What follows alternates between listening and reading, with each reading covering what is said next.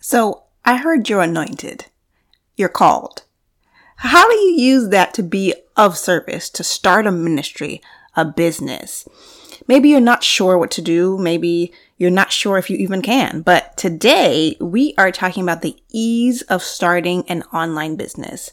I am going to give you the common misconceptions of starting a business and then the steps you must take to actually launch it. It's so big that I needed two parts. So this is part one.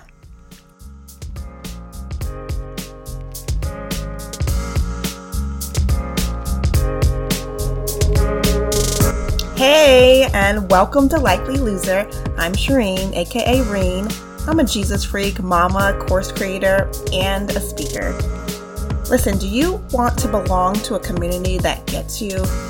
Do you want to use your gifts for God's glory to create a kingdom business? You know, that ministry that makes an impact.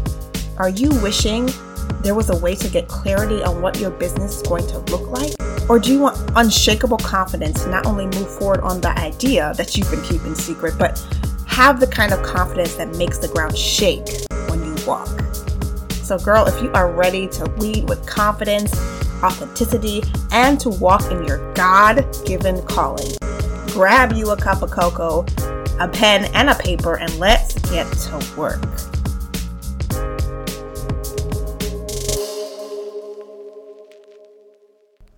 Hey, loves.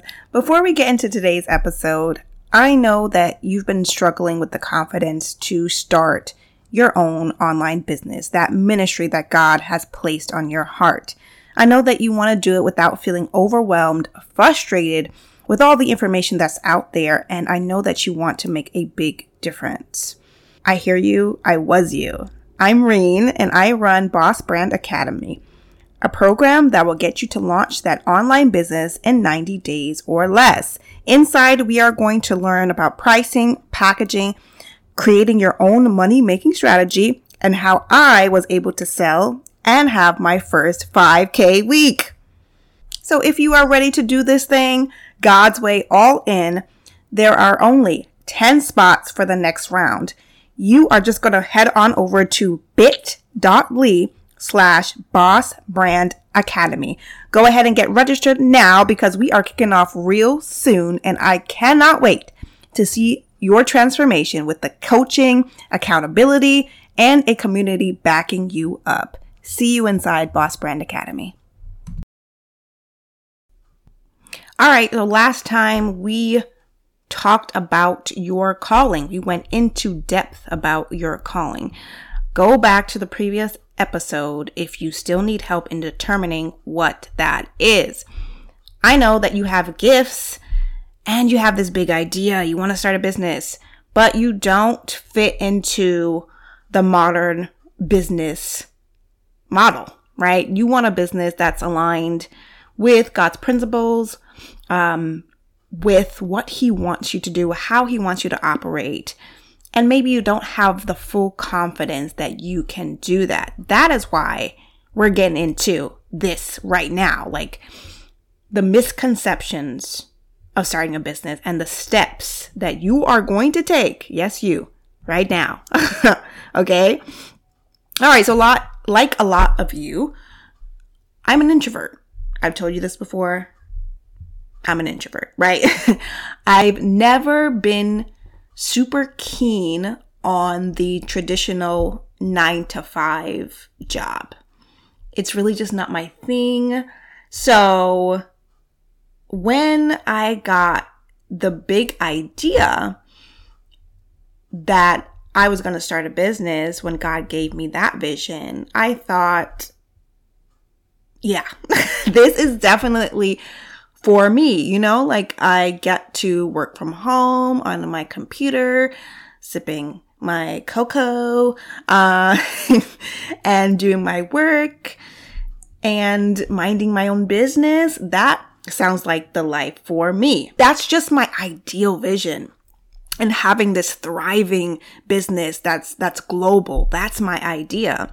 So honestly, it sounded awesome. But I had this thought that, okay, God's telling me to do this. If I build it, they will come. That's my thought process.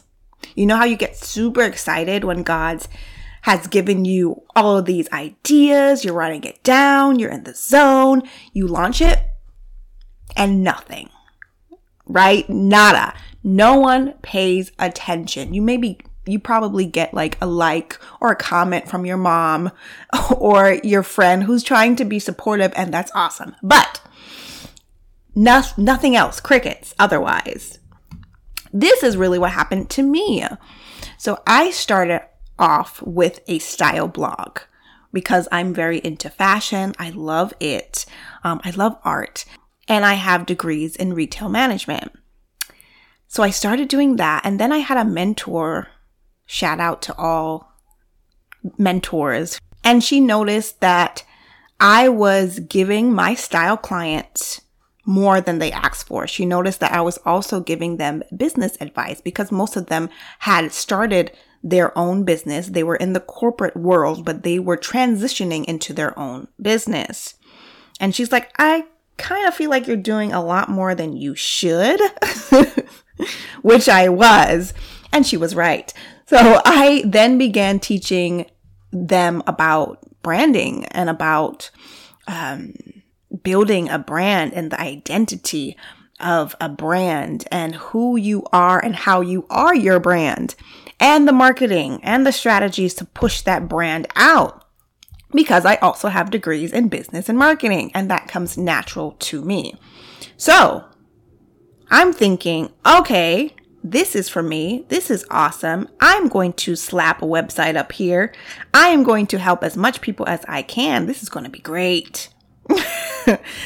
I don't talk to a lot of people, but I don't have to. I can just slap up something and people are going to come to me. I love it here. I launch it, and of course, nothing happens. nothing happens. So, although I had quite a bit of knowledge on the subject, I was still working with some common misconceptions.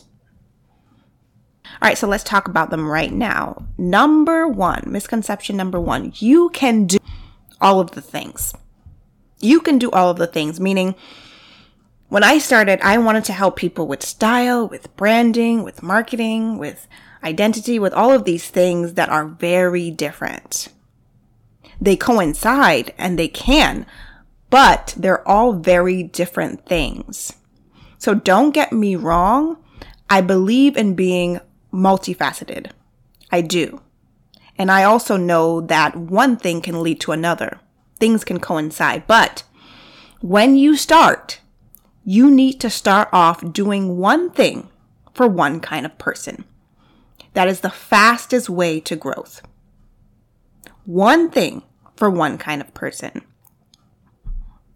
So, common misconception number two all you need is a website. All you need is a website. Now, I just told you, I love me some fashion. I love me some art, some design. I love it.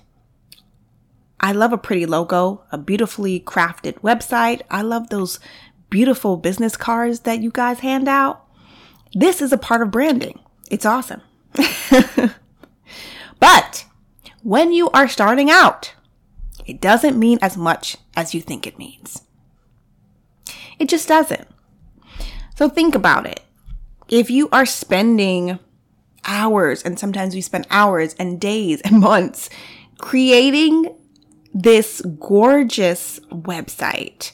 Sometimes we do it ourselves or we're paying someone to do it, but we spend so much time on this website. And then you push publish. And again, nothing happens. because how do people know this exists? unlike me, do not believe if you build it, they will come. That's not how it works. So don't get me wrong, having a website is awesome. It's great. I use Kajabi, right? And I will provide you the link for Kajabi because you can literally sell all the courses, all the things you want. You can have an email list, a podcast, a community, all from the same platform. It's awesome. And I will give that to you. But But when you are starting off, it's not as important as you think it is.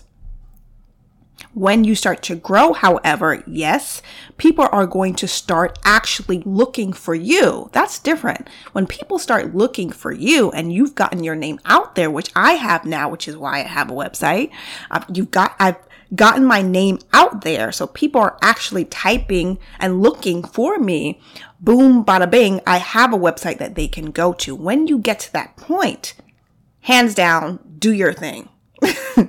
right? But if you are not there yet, which it can take some time to get there, it's not as necessary as you think it is.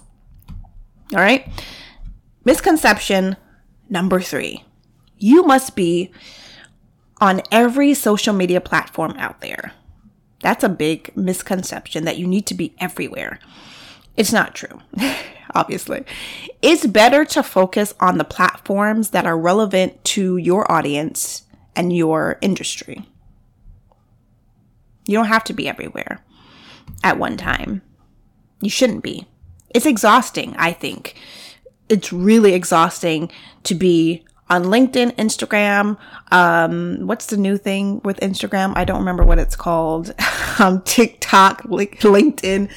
Uh, all the things that's exhausting for me especially as someone who's an introvert and someone when there's too many things going on i'm like i can't i can't handle it it's not for me don't do it don't do it i'm going to share with you what you should be doing now okay so don't do that all right so those are some of the common misconceptions and now I just want to get you into how do you actually start a purposeful business, an online business that thrives, that is what God is calling you to. How do you, how do I start that, Reen? I'm going to tell you how you start that.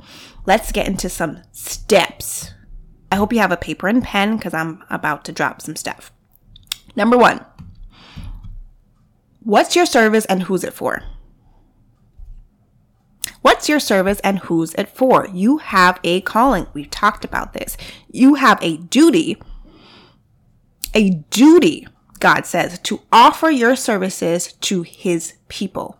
If something is placed within you, you need to be using that to the utmost. You have a duty to offer your services to people. So one offer for one person, one offer for one type of person. Okay people are inclined to buy things that will bring them more health, more money, or more happiness. I will say it again.